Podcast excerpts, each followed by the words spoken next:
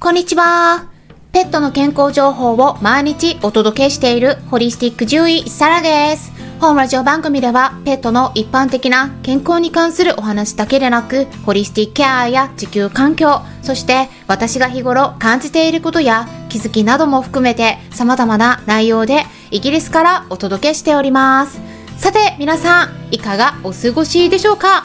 私はね、とっても嬉しいことがありました。私の方でアドバイスさせていただいてた飼い主さんからですね、状態が良くなっているというお声をいただいたんですね。で、それは胆の粘液脳腫と呼ばれる、これも人ではあんまりないような、特にワンちゃんに多い病気で、胆のの中に胆汁が粘液みたいにドロドロになって溜まってしまう病気なんだけれども、胆のの切除の手術をしたくないということで、食事で何とかできないかといったご相談を受けてて、でアドバイスさせてもらってたんですが、食事を変えてから良くなったということで、スタンレー FM のレターをいただいていたので、文章をそのまま読ませていただきます。サラ先生、こんにちは。今日はとても嬉しいニュースがあります。サラ先生の手作りレシピにご飯を完全に切り替えてから2ヶ月くらいでほとんど胆泥がなくなりました。胆のの切除手術でしか感知できないとおっしゃっていた行きつけの獣医さんが、もしかしたら胆の粘液脳腫の方も治るかもしれないとつぶやいていました。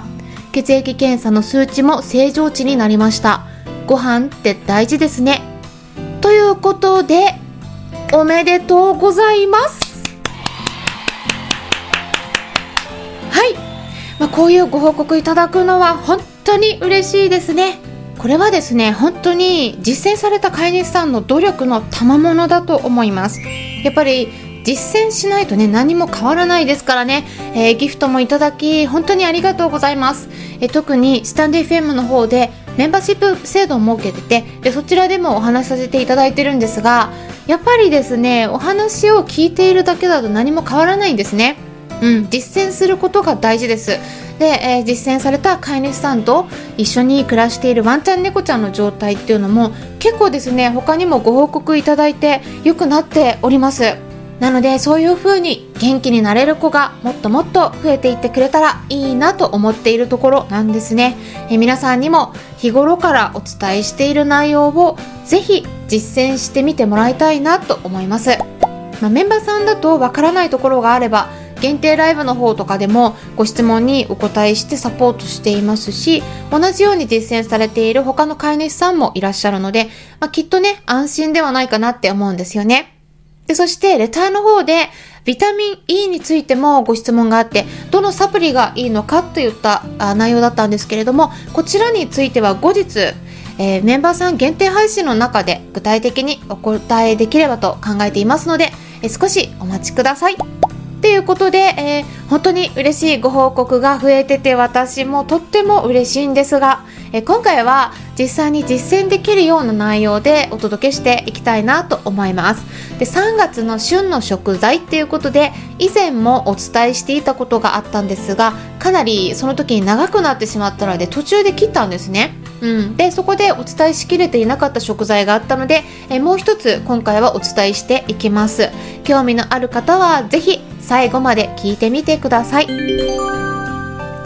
ょうどですね、本日の夜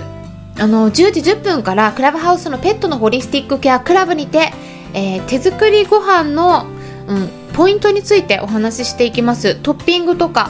何かですね、試してみたいという方がいらっしゃったら、ぜひ聞いていただいて、その時でもご質問はお受けしていきますので。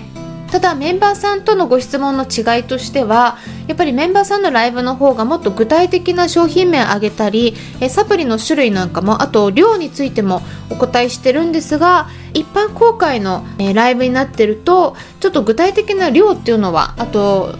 おすすめの商品名っていうのは挙げてお話っていうのはしてないので、その点の違いっていうのをご理解いただければと思うんですが、ちょっと限定はされるんですけれども、クラブハウスの方でもご質問をお答えできますので、ぜひご興味がありましたら、そちらの方もご参加いただければと思います。で、スタンデー FM の方では第554回目の配信の中でも、春のおすすめの食材ということで、別の内容で1一つ食材挙げてお話ししていったものがあるので、そちらまだ聞いていない方がいらっしゃったら、ぜひそちらも合わせて参考にしてみてください。で、ぜひね、トッピングなどから始めていただくといいのではないかなと思うんですが、今回紹介するのはホタテですね。はい、ホタテの旬は1年のうちに2回あるということで、まずですね、冬の寒い時期に卵から成長していって、で、2月から3月くらいに一番大きくなるということなんですよね。なので、そろそろ少し終わりがけにはなっているんですが、ぜひ今のうちに3月中にね、旬の食材として与えてみることをおすすめします。2回目の旬は、ちなみに夏の7月頃も食べ頃だと言われているんですが、最近はですね、そうは言っても養殖もあるし、冷凍してるものもあるから、結局年中いつでも食べられる状態にはなっているんだけれども、栄養価としてはやっぱり旬の時期の方が、あとは養殖よりも天然物の方が栄養について一番多く含んでいることが多いので、そのあたりも参考にしてみてください。で、ホタテは貝類の中でも比較的身が柔らかくて、消化しやすい食材になりますので、すごく与えやすいと思います。一般的には貝類はフードプロセッサーとかで細かくして与えることをおすすめしているんですが、ホタテに関してはそこまで細かくしなくても与えることが可能ですし、結構柔らかいですからね。で、ホタテ、あとはですね、にはタウリンがすごく豊富に含まれているんですよね。特にビタミン B12 とか、そのコバラミンって呼ばれるもの、これがすごく豊富なので、胃腸の状態が悪い場合とか貧血を起こしているような時に栄養のサポートができるんです。なので、特に心臓病とか腎臓病の子におすすめの食材になります。ただし、これはホタテに限らない話になるんですが、魚介類は多かれ少なかれ、どの種類もビタミン B1 と呼ばれるチアミンって言われるものですね。これを壊す酵素を持ってるんですね。なので、生では与えない方がいいです。生で与えると、このチアミンっていうのは体の中に含まれているものが壊されてしまうので、不足してしまう場合があるんですね。特に猫ちゃんはこのチアミン欠乏になりやすい動物になるんです。なので、気をつけてください。じゃあ、どうしたらいいか言いますと、加熱すれば OK です。加熱するとですね、そのチアミンを壊す酵素自体が壊れてしまうんですね。なので、きちんとできるだけ中まで火が通った状態にして与えれば大丈夫なのと、あとは心配な場合はビタミン B 群のサプリも一緒に加えていけば確実に大丈夫ということになります。ただ、このね、チアミン欠乏になるのっていうのは、やっぱり突然すぐにちょっとだけでも与えたら生のホタテによってそうなるかっていうと、そうとは限らないですね。すぐに与えたら症状が出るとは限らないので、1回与えても全然問題なかったりはするんですけれども、長い年月をかけてですね、そればっかり生のホタテの多い食事をずっと毎日繰り返してあげていくと、やっぱりそうやって問題を起こしてしまう場合がありますので、そこは気をつけた方がいいですね。で、猫ちゃんは一般的な手作り食のレシピでも、このビタミン B っていうのが栄養ガイドラインの基準に達していないことがよくありますので、私はビタミン B 群のサプリをおすすめしているのと、うちの猫たちへの手作り食にも加えています。特にビタミン B1 チアミンは本当に気をつけた方がいいです。これはですね、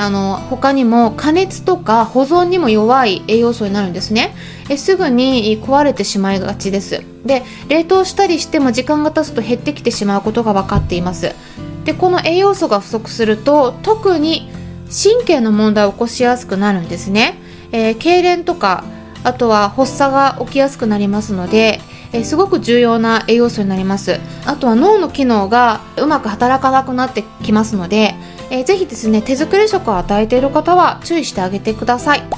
ということで、簡単にこの時期におすすめの食材について少しだけ紹介したんですが、他にもまとめて一気におすすめの旬の食材をお伝えしますと、こういう感じになります。